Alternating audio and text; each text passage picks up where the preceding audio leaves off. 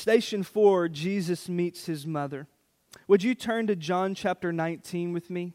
If you don't have a Bible, that's okay. It'll be on the screen in a moment. It will be in uh, the Bible in front of you, or it'll be on your phone if you got the app. John chapter 19, we're going to skip ahead to the end of the story. It's in verse 25. We'll be there in just a minute. But I want to tell you that I'm cheating when we're turning to John chapter 19. Because in the traditional stations of the cross, Jesus meets his mother on the road. Now, this is not in our Bibles, okay? But what is in our Bibles and what we're just about to read in a moment is that Mary and a few other folks, the mother of Jesus, was at the foot of the cross of Jesus, okay? So we're at station four. Jesus meets his mother, and we've got to use some biblical imagination, and here's what I mean. If we assume that Mary, the mother of Jesus, is at the foot of the cross when he's crucified, okay? How many mothers are in the house? Yes? Do you think that she just happened to be walking in or out of the city and looked up and said, Jesus, what are you doing on that cross? You think she's surprised and she just happened upon Jesus at the cross? No, it's tradition that it's station four that Jesus meets his mother along the road because if we know that she was at the foot of the cross, wouldn't it make sense that she was with him every step of the way leading up to the cross? If you got a mama that wants to be in your life and she came to every little piano recital and soccer game, do you think that Mary, the mother of Jesus, showed up at his condemnation? Do you think that she was probably even knocking on the door of the Last Supper a few days before and saying, Hey, hey, y'all need anything? Do you think that she was with her son when Pilate washed his hands and condemned him? When the crowd said, We have no king but Caesar? Do you think that she followed him when they fitted him for that cross that was meant for Barabbas? Do you think that she was watching in horror? And do you think that she followed him each painful and slow and bloody step from the place of condemnation? And even when she sees him stumble and fall, do you think that she was there every step of the way? I do. And so do the people that have put together the stations of the cross. And when they say Jesus meets his mother, they're imagining that after Jesus stumbles and falls under the weight of the cross, which is what we looked at last week, can you imagine Jesus in pain? And probably in this grave and dreadful realization that this is really happening. Do you imagine that he begins to scan the crowd and looking for a friendly face? Do you imagine that he's looking for Peter, who said, Is the rock that Jesus is going to build the church on, and the rock is nowhere to be found? Do you imagine that he's scanning for Thomas and Philip and Bartholomew and all these others? Do you imagine that he's scanning for the women who supported him out of his ministry? Do you imagine he's scanning the crowd and saying, I just fell? Is this really happening? And do you imagine that he's looking for a familiar face? And Station 4 imagines biblically and prayerfully that he meets the gaze of his mother. And he looks into her eyes. And surely, if she was there when he was stumbling, what he saw when he looked into her eyes was the deepest, darkest mingling of sorrow and helplessness. If you go back and look at the Passion of the Christ, Mel Gibson's movie that you kind of only need to see a couple times and it kind of sticks with you. Maybe you remember the scene in which Jesus stumbles and falls on the road. Mel Gibson actually, because he was a Catholic, strategically worked in all the stations of the cross. Now, don't quote me on that, but I know he got most of them.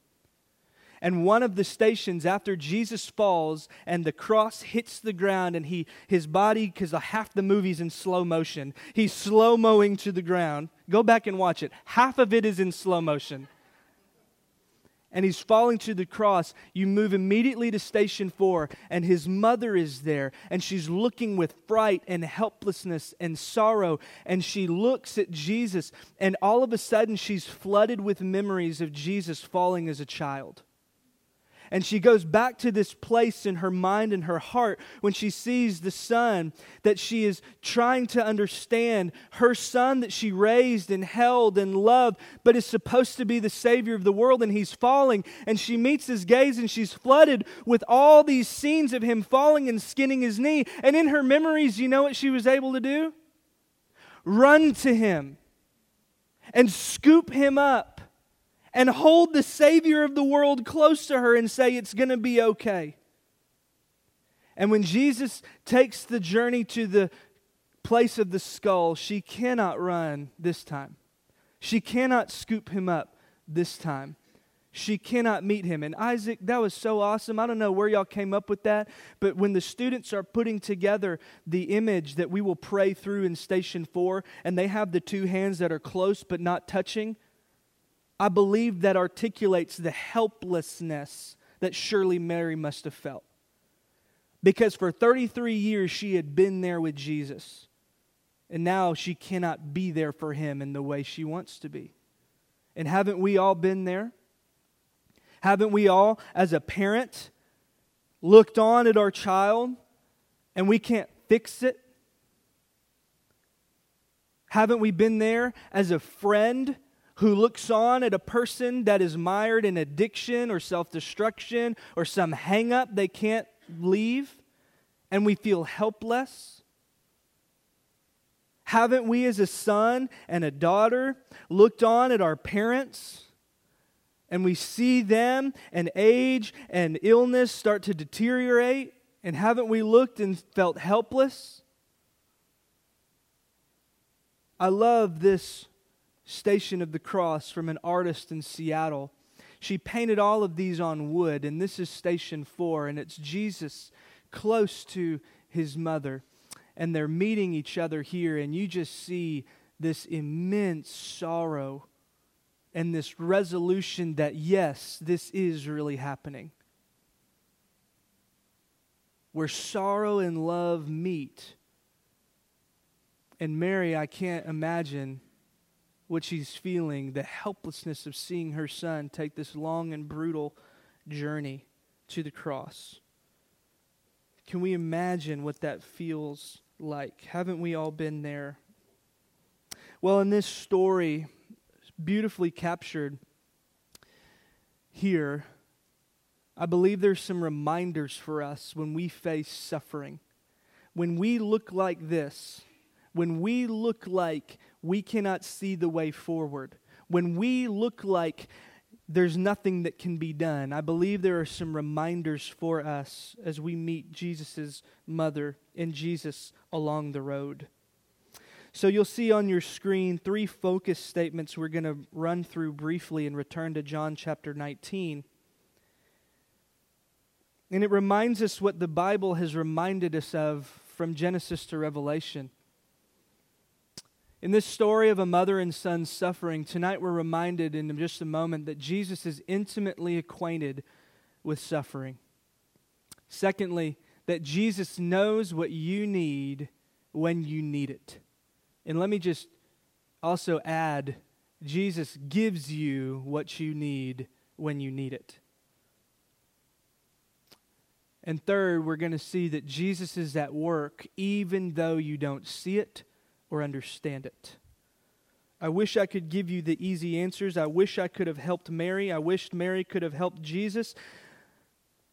But she didn't understand what was really happening behind the scenes. But what she did know in those moments is that Jesus was intimately acquainted with suffering. Would you look with me in John chapter 19? We're going to read verses 25 to 27. Near the cross of Jesus stood his mother, his mother's sister, Mary, the wife of Clopas, and Mary Magdalene.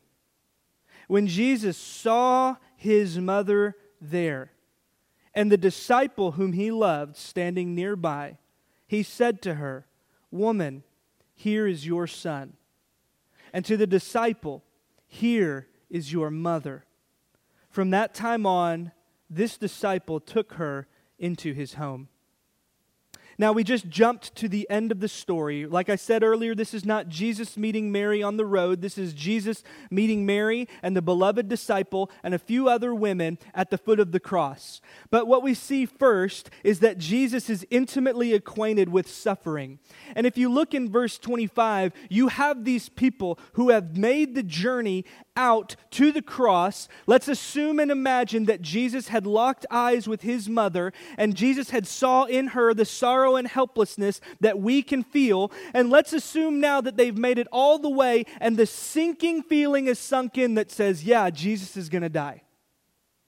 And so you have these people that John names at the cross. Each of the Gospels name people that were there. Now, there are some really interesting exclusions, and that would be all the men that were following Jesus and said, I'm going to follow you to death through his part, buddy.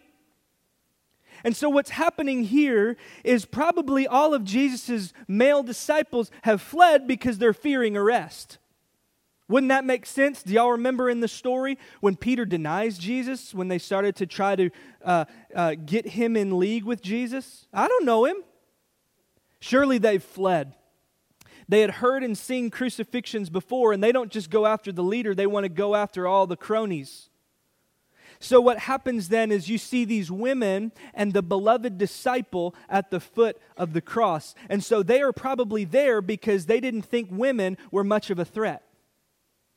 They were there because they didn't think that they would take up arms. In fact, if you're paying attention to some of the smaller stories in the news of Syria and these places in Muslim countries that are ripped to shreds and war torn, or Mosul, or things like this, the women can, in, to some degree, move freely because they still need to feed and care for the home and they can be accompanied, but the men really have to be low key because they may be insurgents or fighters or on this side or that side. And something similar is happening in this same area 2,000 years before. The women are there because they're not a threat but the men have scattered. So, what about the beloved disciple? Well, he maybe was pretty young, couldn't grow a nice beard, and if it was John that wrote this gospel, we know that John, when he wrote John, 1 John, 2nd, 3rd, and Revelation, he was pretty old. So maybe he was so young that he would look like that kid that puts on his daddy's army's cl- army clothes and he's just kind of walking around. Or I imagine for me, like the eighth grader in homecoming that puts on that suit that his mom bought at J.C. Penney, and it's like super billowy and it like comes down to right here and he looks like he was in a 90s hip hop soul group. Maybe he was so young, but here's what the point I want to make. What are these people thinking? If Jesus is the Son of God, if Jesus is who he says he is, if Jesus says, If you've seen me, you've seen the Father, what do we make of this?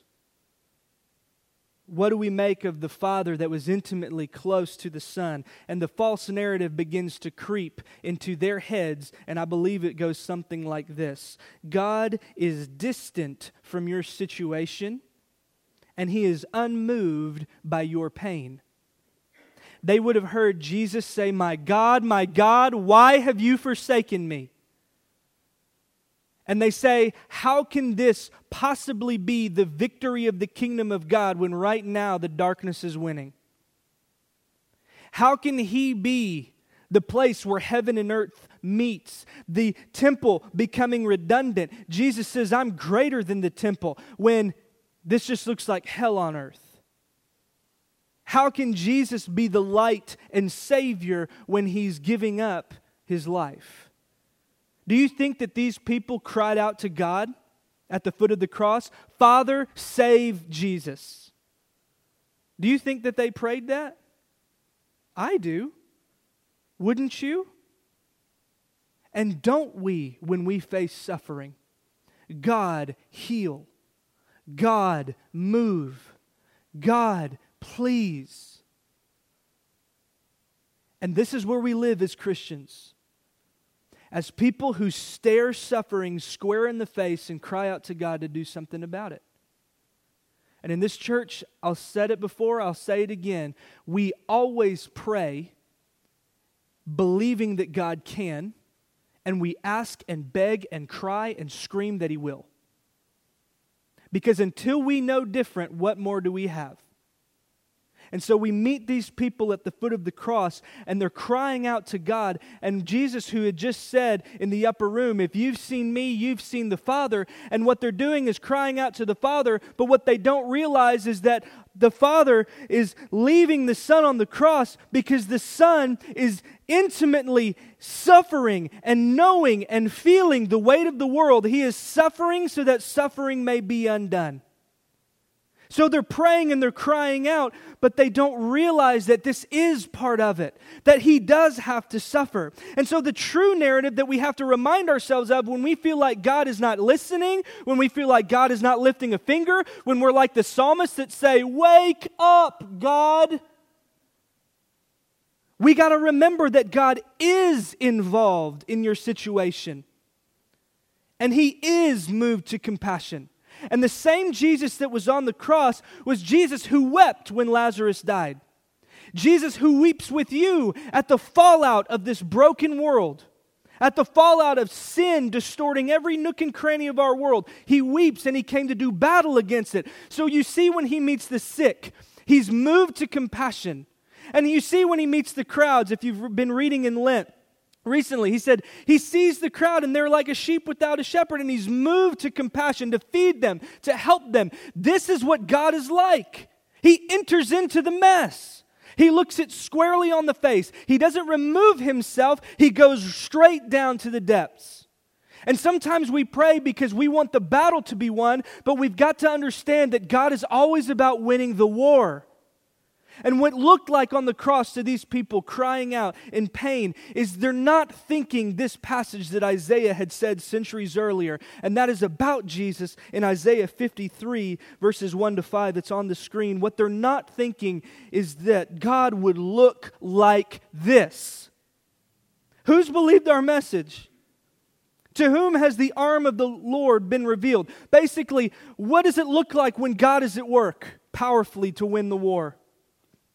He grew up before him like a tender shoot, cared for by a mother who would run to him but can't run to him anymore, right? Back in Isaiah 53. He had no beauty or majesty to attract us to him, nothing in his appearance that we should desire him. He was despised and rejected by mankind. He was a man of suffering and familiar with pain.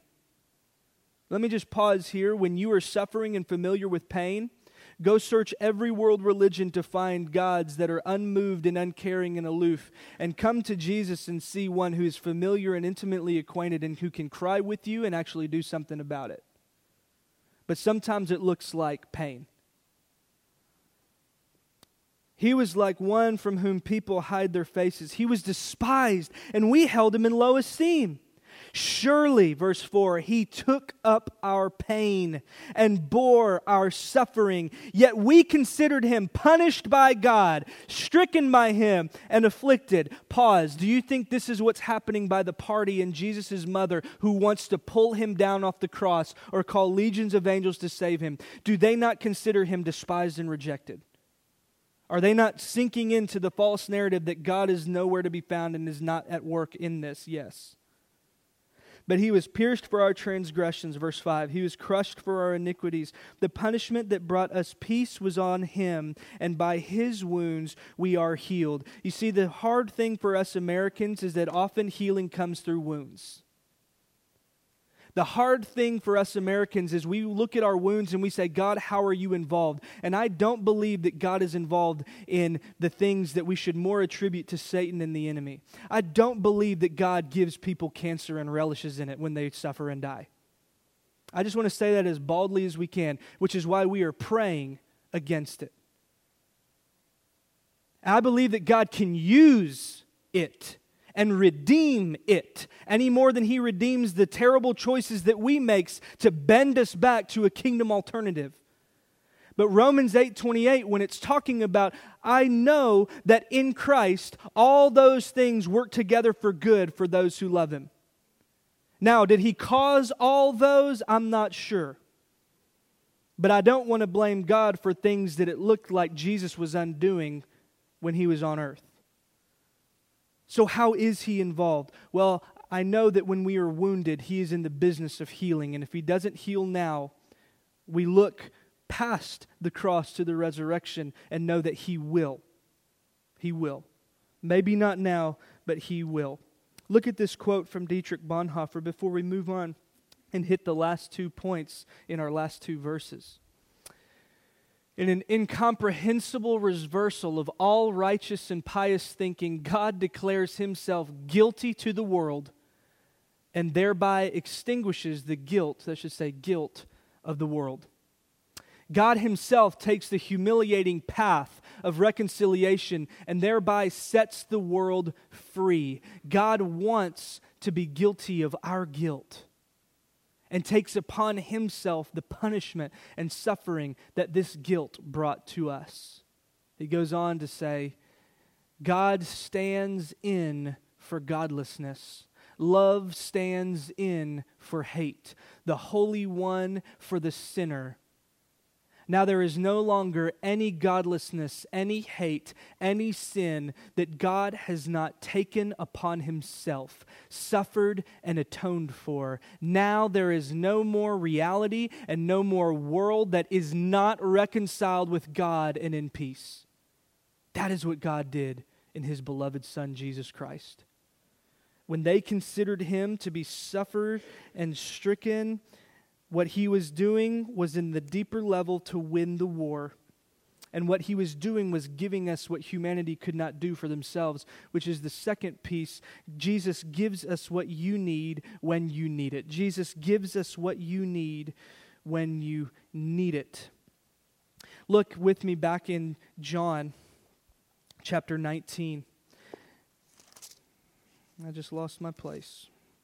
In John chapter 19, as this crowd is looking on, it says, When Jesus saw his mother there and the disciple whom he loved standing nearby, he said to her, Woman, here is your son. Now, first of all, you need to know this Jesus is not some, uh, um, let's say, rude individual that's saying, Woman.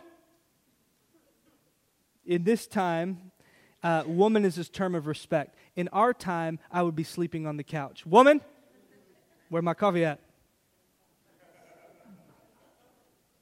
Woman, here is your son. What Jesus is doing is realizing that she, Mary, is in need. Often, what you'd see if you were walking past criminals being crucified is they're giving their last will and testament because it's dawned on them, oh, yeah, death is coming.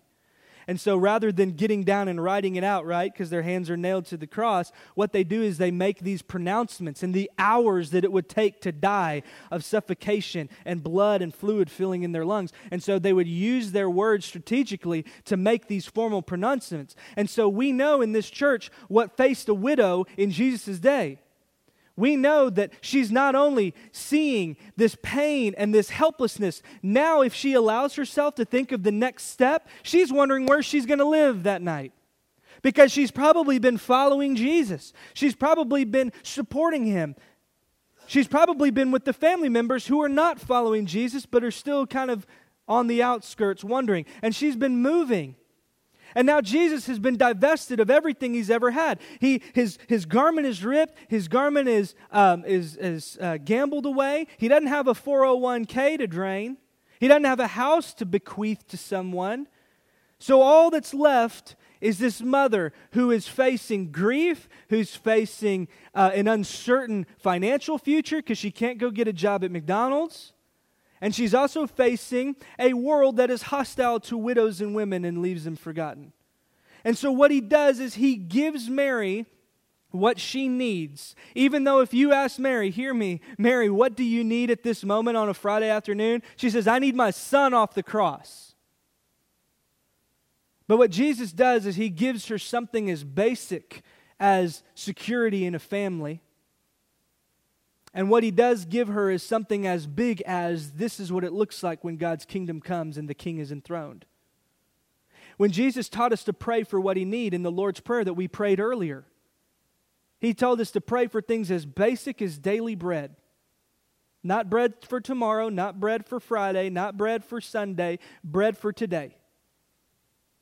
He taught us to have something as basic as to get us through, like the dewdrops along the path when we're hiking, or the small sips of water But he also asks us to pray for something as big as the streams and the lakes that we can one day wash in when we pray for the kingdom to come in fullness. He gives us things as basic as bread and as big as the kingdom come. And Mary needed something as basic as a place to live, and that's what he gives. And so, what he does is he finds the beloved disciple, right? That's probably John, and he says, Hey, now this is your mother. And what he did was he put this family together, and from that time on, the disciple took her into his home. The problem is, when Jesus gives us what we need, the first problem is we think we know better than what we need. This is the big problem. Mary thought there was a laundry list of things she needed in that moment more than what Jesus was giving her. The other problem with what we need is when we need it. But haven't you, and I'm serious now, I'm really trusting God here.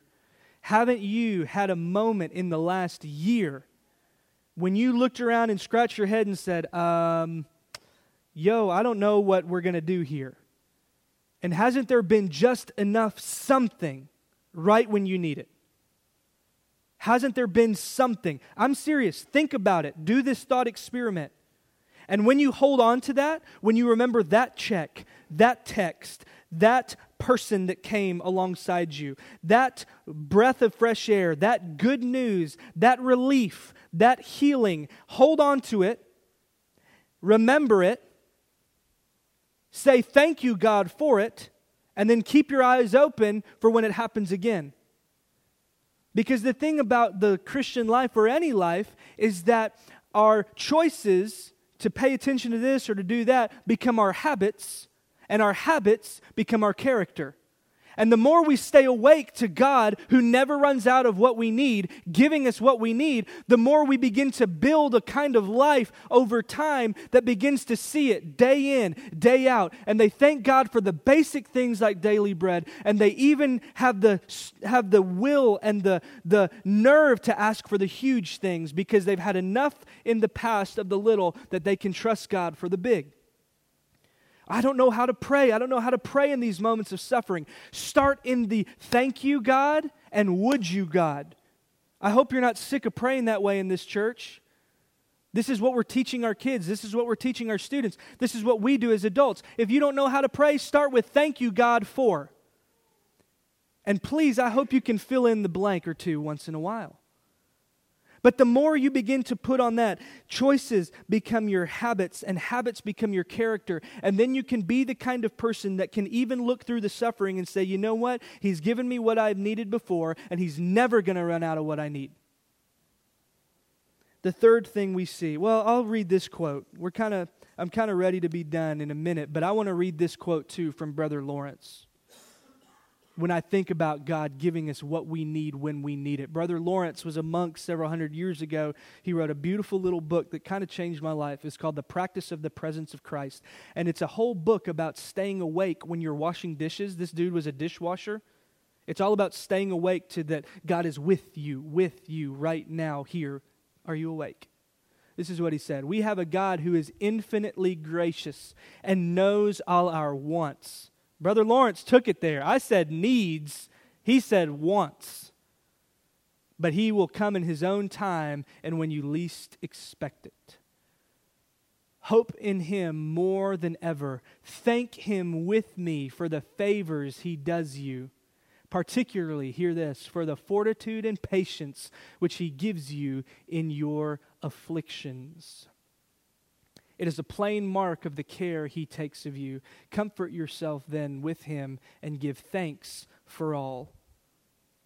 The third reminder in this story of suffering of a mother and son is that Jesus is at work even though you don't see it or understand it. You remember in John chapter 2 the wedding at Cana? Do you remember who was there with Jesus who kind of popped back into the kitchen? I imagine Jesus like sitting up on the table, and it's like day three of the wedding. It was like a full tilt party, and Jesus was probably just catching his breath. And like I imagine him like sitting up on the kitchen, and then I, I just see Mary, the mother of Jesus, throwing open the door and saying, uh, We've got a big, big problem. The dude that threw this wedding has made a big party foul, and he's totally out of booze. And Jesus is probably like kicking his feet and he's like, You know, I just kind of healed a bunch of people and you talking to me about booze, but okay. What Jesus says is, My hour has not yet come. Mary didn't understand that his time to be revealed as who he is had not yet come. Now, so Mary goes, Well, just do whatever he says. And what he did was he took these 30 gallon tubs of Jewish ceremonial cleansing water that was used for religion and purity and all the kinds of barriers that were between he and God, us and God. And he turned the purifying water, 30 gallons of it times however many, and he turned it into the finest wine that signified the kingdom of God is here and it's a party. And it, John said it's the first sign. And then if you read the Gospel of John through to its end, we don't see Mary again until later on. But that was the first sign. And he said, My hour had not yet come. And then there came the second sign, third sign, fourth sign, fifth sign, sixth sign. And if you're like me or you've been around, you kind of say, like, ah, but seven, right? Isn't seven the number of completion? I believe that John is making the point in his gospel the seventh sign is Jesus on the cross. And Mary didn't understand then, and I don't think Mary understood fully then at the cross. But I believe that all of that suffering began to snap into focus. And you know when I think she understood? Sunday morning. Friday afternoon, it looked like the darkness was winning.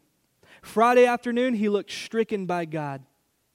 Sunday afternoon, she knows that the light has won. Sunday afternoon, she knows that God has not stricken him, he's vindicated him. And forever he is raised, forever he's alive. And those of us who he said, Come to me and you'll find life, those of us who are united to Christ in this life will be united to him in the life to come. And not even death can separate us because of Sunday morning. So, can we find in our suffering those places where right now we don't see Him working, like Mary did at the cross on Friday? And can we look through the cross and to the cross and say that even when it doesn't look like it, God is at work, going to do battle against the forces of sin, shame, darkness, and Satan? Can we look to the cross and say, This doesn't look like at all how I imagined it, but God is at work? And I may only realize it on Sunday. Whatever your Sunday is, whatever it is a year from now, or a month from now, or 10 years from now, may you look back and see that in those wounds you found your healing. Will you look back on a Sunday that God will give you, Lord willing, someday, that you will see that this cross makes sense in the light of resurrection? Can you see your cross in the light of the resurrection that is to come if you haven't seen it yet? We have to look to the cross and see that this is what it looks like. Our God is a sin bearing God, He's a shame bearing God. And if you want to know what God looks like, you look to Jesus. And if you want to know even the clearest picture, the ultimate of what Jesus looks like, you look to the cross. Because Paul, that was enough for him. He resolved to know nothing among you except Jesus Christ and him crucified. But here's the problem is sometimes I get overwhelmed with the crucifixion of our life. Sometimes I get overwhelmed like I've been in the last month where it seems like we as a community and those that we're connected to are just on death's door. Sometimes I get overwhelmed. Sometimes I get overwhelmed when I get the news this week of a child that was born with these uh, genetic abnormalities and they're facing down a long and difficult road. And sometimes I think, you know, look at this child that is just caught in the crosshairs of this wicked world. Sometimes I look at the news and I see kids that are starving. Sometimes I think about the orphans that really are full of joy and peace, but they really don't know that they're caught in the middle too. And in those moments, I pray like Jesus' mother, and I try to imagine meeting his gaze. Earlier, I said, What do you think Jesus saw when he looked at Mary's eyes? And I said, He saw this deep mingling of sorrow and helplessness. But now I want to ask you the question what do you think that Mary saw if she locked eyes with Jesus? And when I'm overwhelmed with crucifixion and suffering, um, I heard another pastor talk about this sometime, and so I go to a place in my head of my spiritual, prayerful imagination. And I, I, just ask the Spirit to just, I don't know if I need answers. I just need some relief from the tension when I just face death. And, and I feel for these people that love you and are crying out to you. What do we do? Especially, what do we do with these kids in the world that are abused and dying and suffering?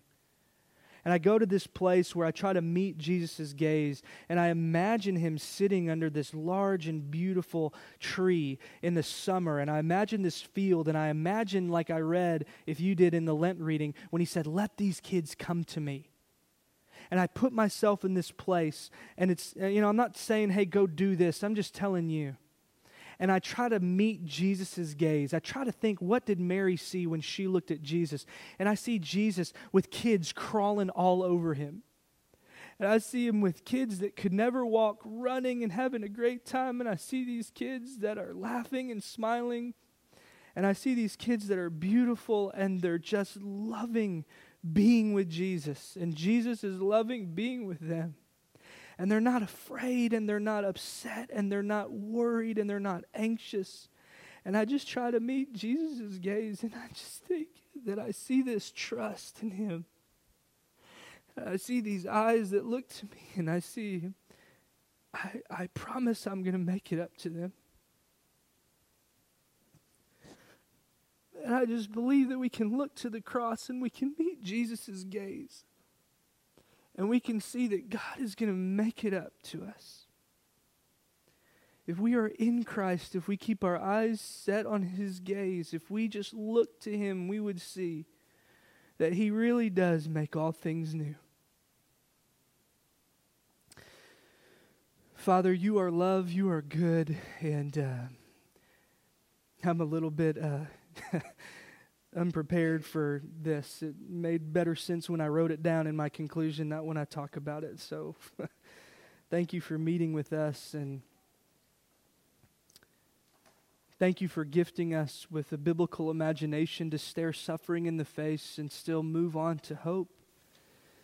Because you showed us what it looked like when love wins, and sometimes it looks like it wins even in the darkest pain, and that's why we keep looking at the cross because we know that people in this room are suffering and they don't know the way forward. So, Holy Spirit, I ask that you would give them what they need, that you would turn their eyes to Jesus, that you would uh, just console them, that you would gift them with your peace, and that, Lord, in those places of anxiety and fear, I ask that you would meet them with hope and rest even if it's not fixed. If that's all they need right now, Lord, I pray that you would gift them with it.